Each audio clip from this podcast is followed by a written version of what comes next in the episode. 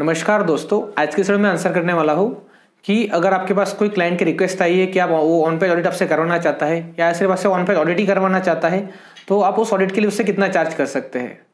सो so, चलिए शुरू करते हैं। सो so, बेसिकली जो एस कंपनीज़ होती है डिजिटल मार्केटिंग जो फर्म्स होती है वो ऑन पेज ऑडिट जो होता है वो फ्री में करवाती है और उसके साथ वो करती क्या है कि फॉर एग्ज़ाम्पल कि कोई क्लाइंट है प्लम्बिंग क्लाइंट है तो उस प्लम्बिंग वेबसाइट की वो एक ऑडिट रिपोर्ट क्रिएट करते हैं। उस रिपोर्ट के साथ वो रिकमेंडेशन भेजते हैं कि आपके साइट में इतनी गलतियाँ हैं और एक रिकमेंडेशन है और आपको तीन महीने या छः महीने का आपका ये प्लान है। अगर आप ये पूरा प्लान करोगे तो आपके साइट का एस प्रॉपर होगा।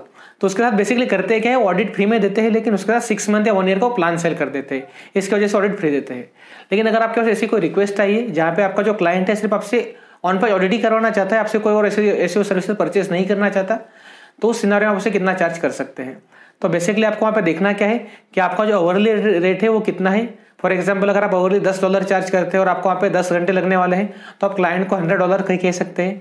या आप सिमिलरली फ्लैट रेट भी रख सकते हैं। भाई, आप मिनिमम ऑन पेज ऑडिट के लिए दो सौ डॉलर ढाई सौ डॉलर या पाँच सौ डॉलर चार्ज करते हैं। डिपेंड करता है आपका जो प्रीवियस पोर्टफोलियो कैसा है, आपकी कंपनी के ब्रांड नेम कितना है, और आपने प्रीवियसली क्लाइंट्स को रिज़ल्ट कितना दिया हुआ है।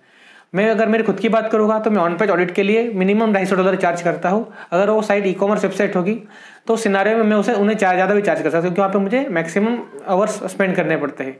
जो नॉर्मल वेबसाइट होती है, उसका जो ऑन पेज ऑडिट होता है, वो छः से आठ घंटे में क्रिएट हो जाता है। लेकिन अगर कोई ई कॉमर्स साइट है, जहाँ पे दो हज़ार, पाँच हज़ार, दस हज़ार पेजेस है तो सिनारे में मुझे बीस घंटे या तीस घंटे भी देने पड़ सकते हैं। तो सिनारे में उन्हें चार्ज से ज़्यादा करता हूँ। तो आपको यही देखना है कि अगर आप उसे ऐसी सर्विसेज़ सेल कर सकते हो पैके, आपका एस पैकेज उसे सेल कर सकते हो तो आप उसे ऑडिट फ्री में दे सकते हो।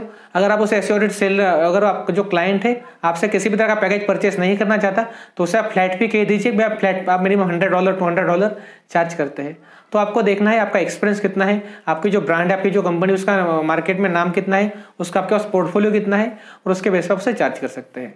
तो मैं आशा रखता हूँ, आज के वीडियो में आपको इस क्वेश्चन का आंसर मिल चुका होगा। अगर आपको डिजिटल मार्केटिंग रिगार्डिंग या एस रिगार्डिंग और कुछ क्वेरीज होगी तो उन क्वेरीज को हमारे कमेंट सेक्शन में डालना मत भूलिएगा। मैं उन्हें आंसर करने का ट्राई करूँगा। थैंक्स है अगर आपको आज का वीडियो पसंद आएगा तो वीडियो को लाइक कीजिएगा। हमारे चैनल को सब्सक्राइब कीजिएगा। और अगर आपको इस वीडियो के बारे में कुछ क्वेरीज होगी या डिजिटल मार्केटिंग रिगार्डिंग कुछ भी क्वेरीज होगी तो उन क्वेरीज को हमारे कमेंट सेक्शन में डालना मत भूलिएगा। थैंक्स